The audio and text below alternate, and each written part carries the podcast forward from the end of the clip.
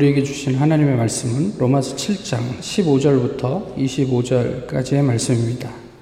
신약성경 로마서 7장 15절부터 25절까지의 말씀입니다. 이제 하나님의 말씀을 공독하겠습니다. 내가 행하는 것을 내가 알지 못하노니 곧 내가 원하는 것은 행하지 아니하고 도리어 미워하는 것을 행함이라. 만일 내가 원하지 아니하는 그것을 행하면 내가 이로써 율법이 선한 것을 시인하노니 이제는 그것을 행하는 자가 내, 내가 아니요 내 속에 거하는 죄니라.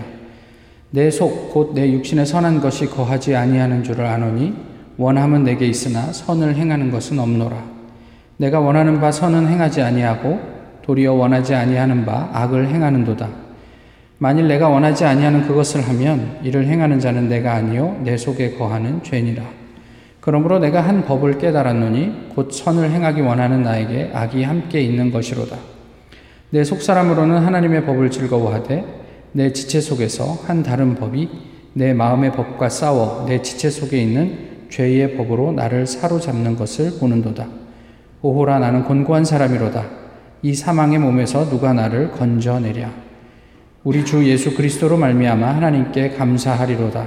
그런즉 내 자신이 마음으로는 하나님의 법을 육신으로는 죄의 법을 섬기노라. 아멘.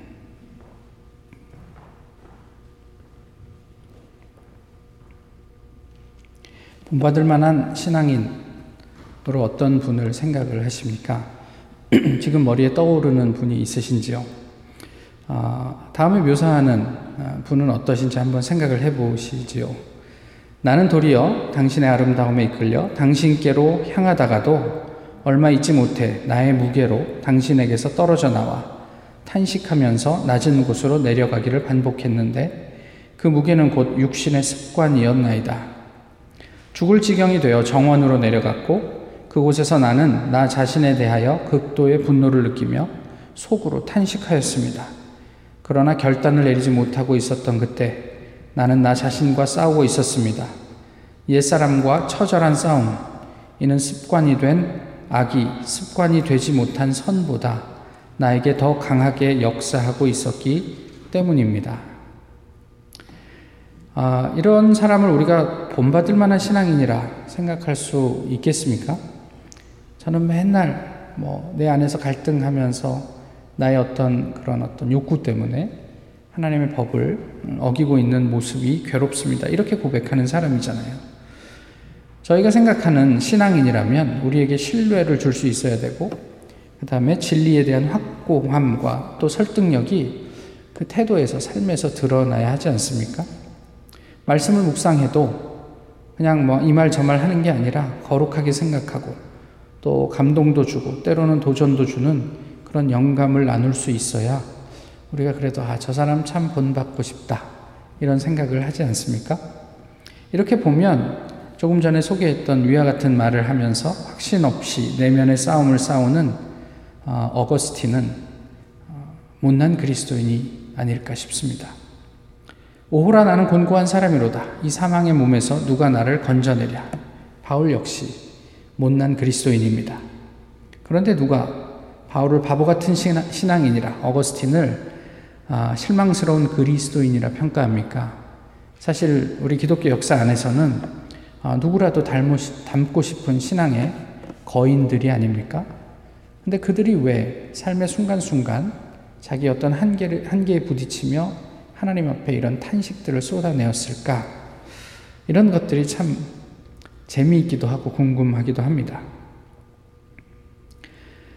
어, 한 청년의 이야기입니다. 예수님을 만나 구원의 기쁨을 얻었으나 그 기쁨은 잠시였고 예수님을 믿는다는 것 때문에 절망과 고통을 겪기 시작했습니다.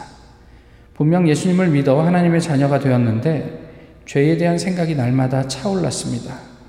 이 죄를 아무리 떨쳐버리려고 해도 떨쳐버려지지 않았습니다.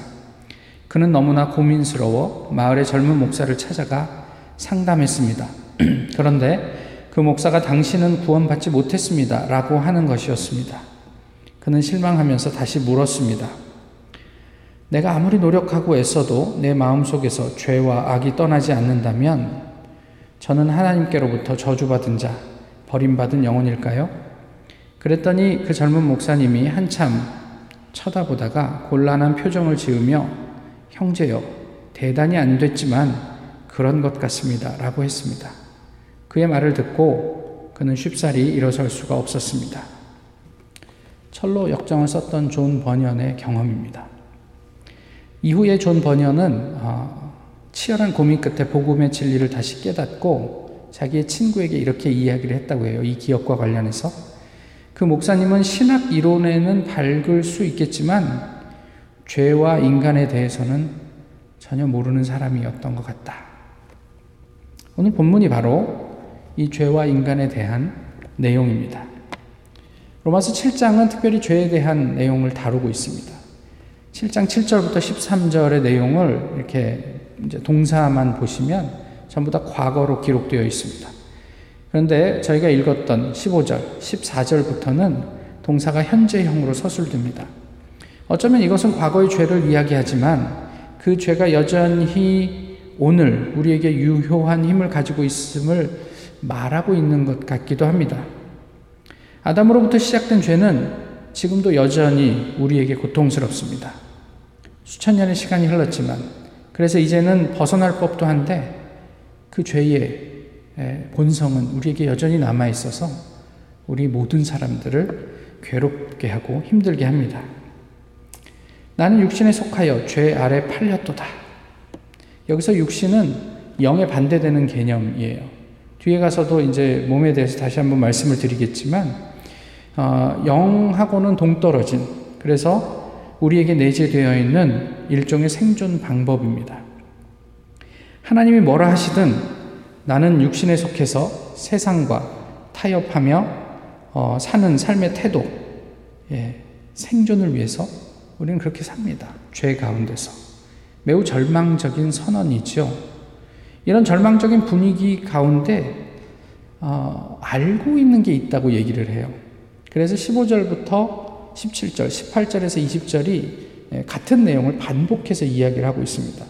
그래서 무엇을 알고 있다고 얘기를 하냐면 첫 번째는 선을 원하지만 원하지 않는 악을 행한다. 내가 이것을 알게 됐다. 이런 얘기를 해요. 두 번째로는 근데 그 원인이 봤더니 내 속에 깊이 잠재되어 있는 죄였다. 이렇게 얘기를 하는 거예요. 아무리 오랜 시간이 지나도 해결되지 않는 문제입니다.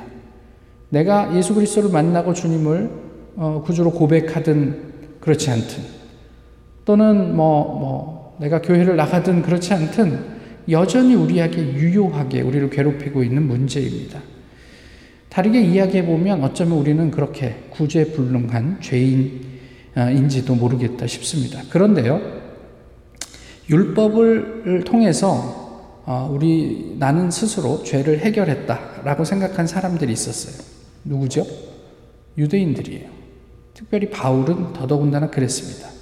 빌립보서 3장에서 바울은 자기 스스로를 어떻게 회상하냐면 나는 8일 만에 할례를 받고 이스라엘 족속이요 베냐민 지파요 히브리인 중에 히브리인이요 율법으로는 바리새인이요 열심으로는 교회를 박해하고 율법의 의로는 흠이 없는 자였다. 이렇게 이야기를 합니다. 그러니까 내가 율법을 지키는 데 있어서 율법 하에서는 내가 완벽한 사람이었다. 뭐 이런 이야기를 한 거예요. 이것이 회심 전 바울의 자의식이었어요. 어느 모로 보나 그는 스스로 완벽하다 생각했습니다. 하나님께서 사랑하지 않을래야 않을 수 없는 그런 신앙인이었죠. 물론 자기 스스로 생각할 때 그랬단 말이에요. 이 정도면 훌륭하지 않아? 내가 이렇게까지 완벽하게 삶을 살아내는데 얼마나 하나님께서도 나를 자랑스럽게 생각하시겠어? 이런 이래, 이랬단 말이에요. 그래서 자신의 의에 미치지 못하는 주변 사람들, 특별히 예수 그리스도를 믿는 크리스천들을 향해서는 어 뭐 이렇게 때로는 도전도 하고 또 겁을 주기도 했지만 종종 그 사람들의 어떤 목숨을 죽음으로 내몰기도 했던 청년이 바울이었습니다. 너무 완벽해서 그랬던 거죠. 신앙에 관한 모든 것을 알고 행하는 사람이었습니다. 확신에 차 있고 실천에 두려움이 없었던 청년이었어요. 그런데 그 청년이 오늘 본문에서 이렇게 고백하고 있는 거예요. 과거에 가졌던 그 자신감은 다 어디로 가고 왜 여기서 이렇게 탄식하고 있을까? 예수님 안에 들어와서 보니까 과거에 자신이 생각했던 곳은 소위 자기 스스로 그냥 어, 이렇게 황홀했던 거예요. 청년들 용어로 자뻑이었어요. 스스로 그냥 좋아했던 거죠. 그것을 알게 됐어요. 이전까지 깨닫지 못했던 법이 있다라는 것을 알게 됐어요. 그것이 무엇이냐면 마태복음 5장에서 예수님께서 말씀하신 그 율법의 완성입니다. 지난번에도 한번 말씀을 드렸지만 너희가 살인하지 말라고 하는 옛사람의 말을 들었지만 나는 너희에게 말하노니 형제에게 라가라 하는 자, 또 뭐 주변 친구에게 멍청하다 하는 자는 이미 살인한 자다. 이게 예수님께서 말씀하신 율법의 의미고 완성된 율법이었어요. 간음에 대해서도 얘기하셨죠. 너희가 간음하지 말라 하는 옛사람의 말을 들었지만 나는 너희에게 말하노니 여자를 보고 음욕을 품는 자마다 그 마음에 이미 간음하였느니라. 이혼에 대해서, 하나님을 향한 맹세에 대해서, 원수 사랑에 대해서도 예수님께서 말씀하세요. 어? 선인은 사랑하고 의인은 사랑하고 원수는 미워하라 하는 옛사람의 말을 들었지만 나는 너희에게 말하노니 원수도 사랑하라. 이전까지 바울은 몰랐던 율법의 내용이었어요. 그래서 그는 고백하는 거예요. 율법 하에서 나는 선을 원하지만 실제로는 악을 행했다. 내 속에 거하는 죄가 그리고 나를 언제나 이긴다. 이런 고백을 하게 된 거죠. 나는 육신에 속하여 죄 아래 팔린 존재다. 과거 복음과 무관할 때 무지로 인한 자신만만한 모습을 뒤로하고 영혼 깊은 곳에서 터져 나오는 탄식의 소리, 그것이 오늘 본문에 기록된 바울의 이야기입니다. 어, 자각, 깨달음이죠. 내 안에 두 법이 있음을 깨달았어요. 그 사이에서 치열한 싸움이 벌어지고 있습니다. 근데 문제는요, 번번이 패배해요. 내 안을 들여다보면 볼수록 좌절합니다. 오호라 나는 곤고한 사람이로다. 이 사망의 몸에서 누가 나를 건져내랴. 나를 보면 볼수록 이렇게밖에 이야기를 할 수가 없어서. 조금 전에 말씀드렸지만 처음에 이제 바울이 여기 오호라 나는 곤고한 사람이로다. 이 사망의 몸에서 할 때 이몸 문 이전에 쓰였던 몸과는 다른 단어입니다. 근데 이 몸에서 이 몸의 뜻은 뭐냐면 이전에는 그냥 flesh, 살, 뭐 이런 것을 의미했다면 여기에서 쓴 건 이제 영어로 하면 body라고 번역을 하는데요. 원래 의미는 총체적인 총체, 총체로서의 몸을 의미합니다. 그런 사망의 총체적인 몸 때문에 바울은 괴로워하고 있는 거예요. 그러니까 이게 어느 일부분이 사망의 몸이 아니에요. 그냥 총체적으로 난국이란 얘기예요. 의로운 구석이 없어요. 좀 의로운 것 같았다가도 이내 돌아보면 어느새 죄의 법 아래 사로잡혀 있는 자신을 발견하게 되면서 이, 이 탄식을 하고 있는 거죠. 그런데요, 본문 전체적인 이야기들을 잘 보시면 말하는 내용은 분명 절망인데요. 그 안에 흐르고 있는 분위기는 희망입니다. 이제까지 알지 못했던 내면의 진짜 모습을 발견하고 고민하면서 바울의 시선이 자기 자신에게서 어디로 움직여 갑니까? 예수 그리스도에게로 움직여 가고 있는 거죠. 이전에 확신에 차 있을 때는 자기 자신만 보였어요. 내가 이런 스펙이 있는 사람이야. 내가 이렇게 자랑할 수 있는 사람이야. 그런데 복음을 듣고 보니 예수 그리스도를 제대로 만나고 보니 모든 것이 다 이게 무너지는 거예요. 과거에 의롭게 여겼던 것조차도 예수님 앞에서 그럴 수 없는 거예요. 내가 잘 살았다고 생각했는데 알고 봤더니 그 근저에는 죄의 뿌리로 완전히 나의 욕구를 대신하는 어떤 그런 어떤 태도들이 자리하고 있었던 거죠.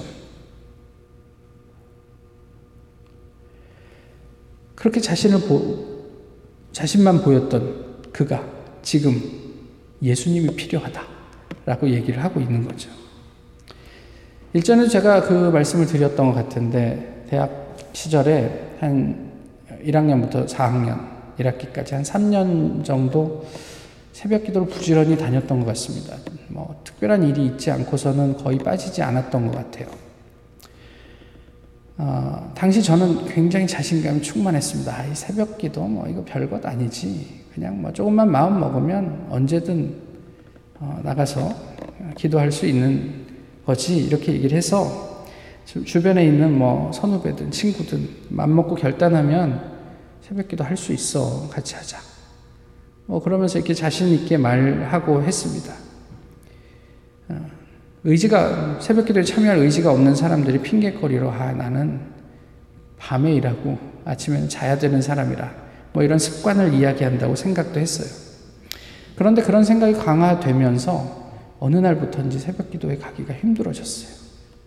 어제까지도 멀쩡히 갔던 시간이었는데 어, 일어나기가 힘들고 어, 또 자꾸 빠지게 되고 뭐 내일 가지 내일 가지 하게 되면서 어, 1년여 만에 이런 고백을 했습니다. 주님, 새벽 기도는 주님의 전적인 은혜입니다. 제가 얼마나 연약한 존재인지를 자각하고 고백하는데 1년이 걸렸어요. 어떤 이유가 있었는지 그건 알 수 없어요. 지금도 저는 아침에 뭐 일찍 일어나야 되는 거에 대해서 큰 부담을 가지진 않습니다. 물론 늦잠 자는 것도 좋아하지만. 예.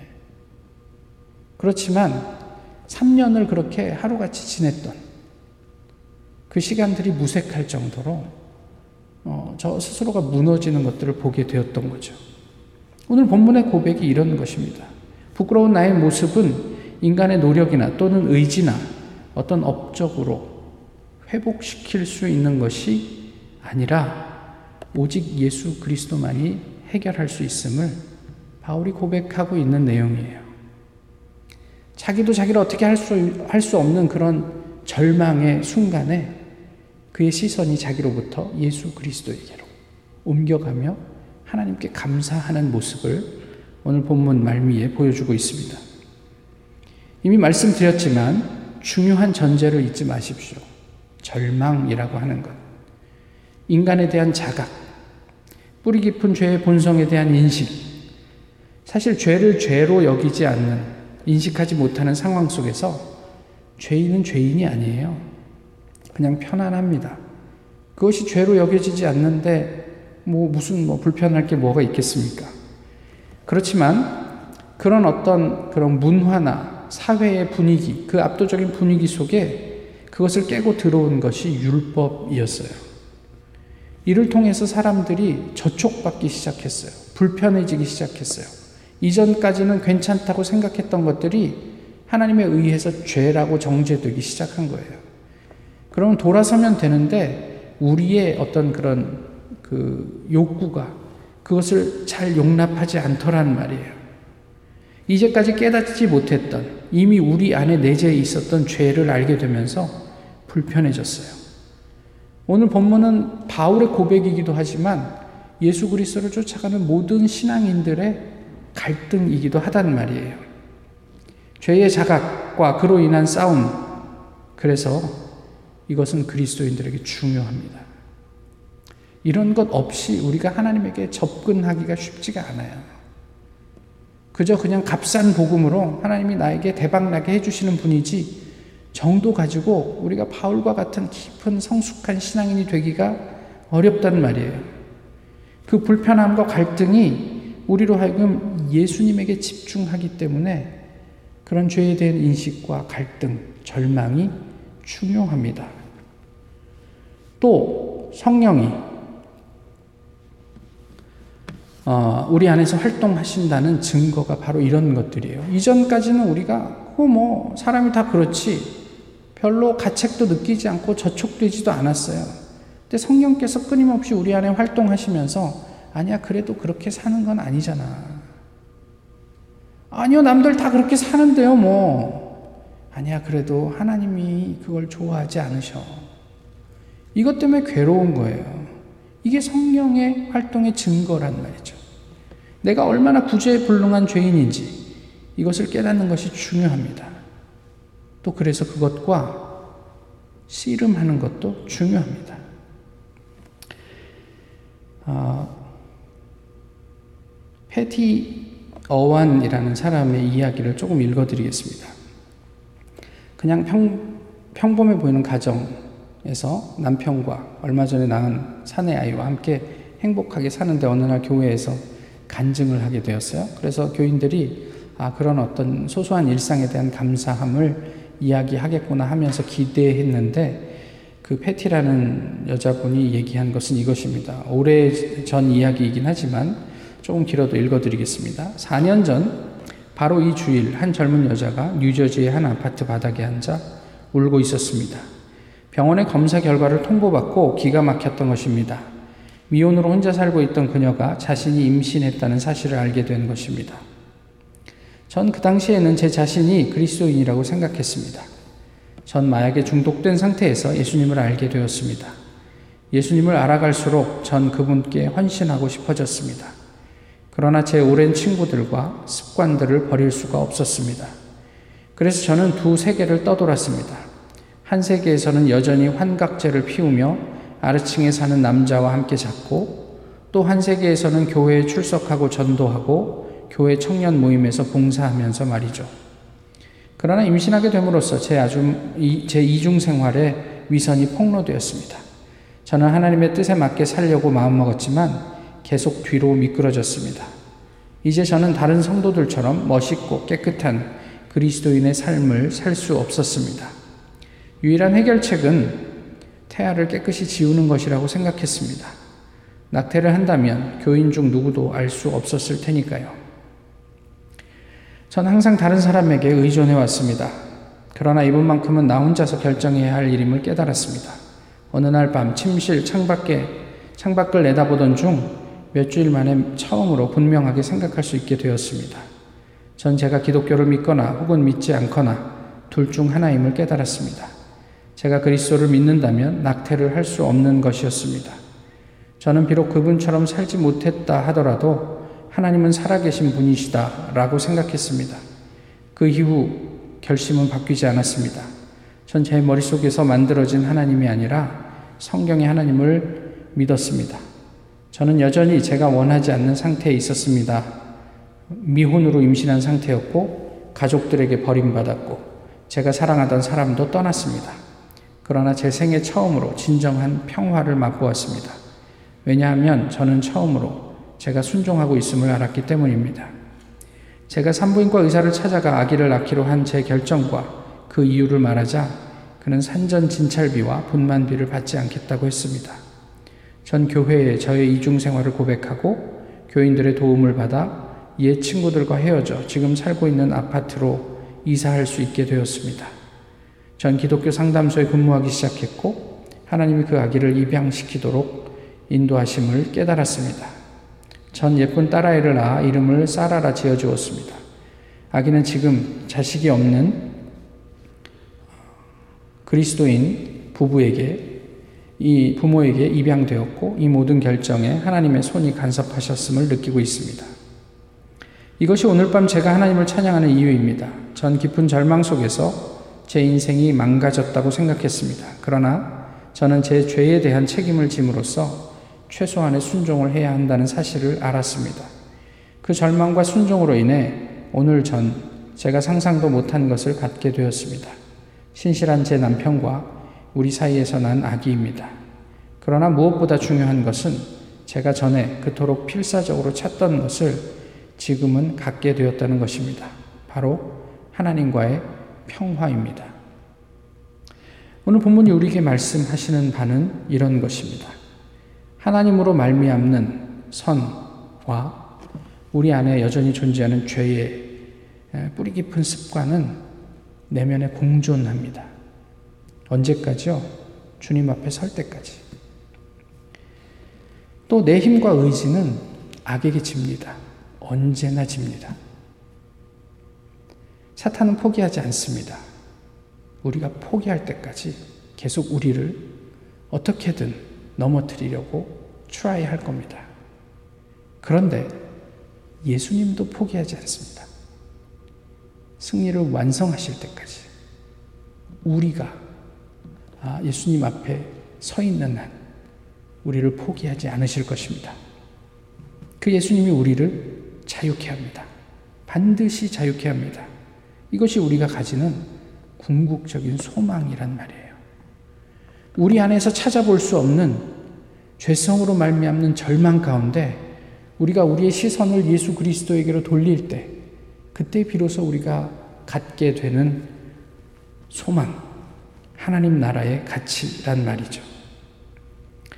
신앙은 죄와 인간에 대한 자각에서 시작합니다. 내 안에 악을 자각하시고 절망하십시오. 고민하십시오. 그리고 갈등하십시오. 하나님 앞에 결단하십시오. 그리고 나서 잘 못 지켜도 괜찮습니다.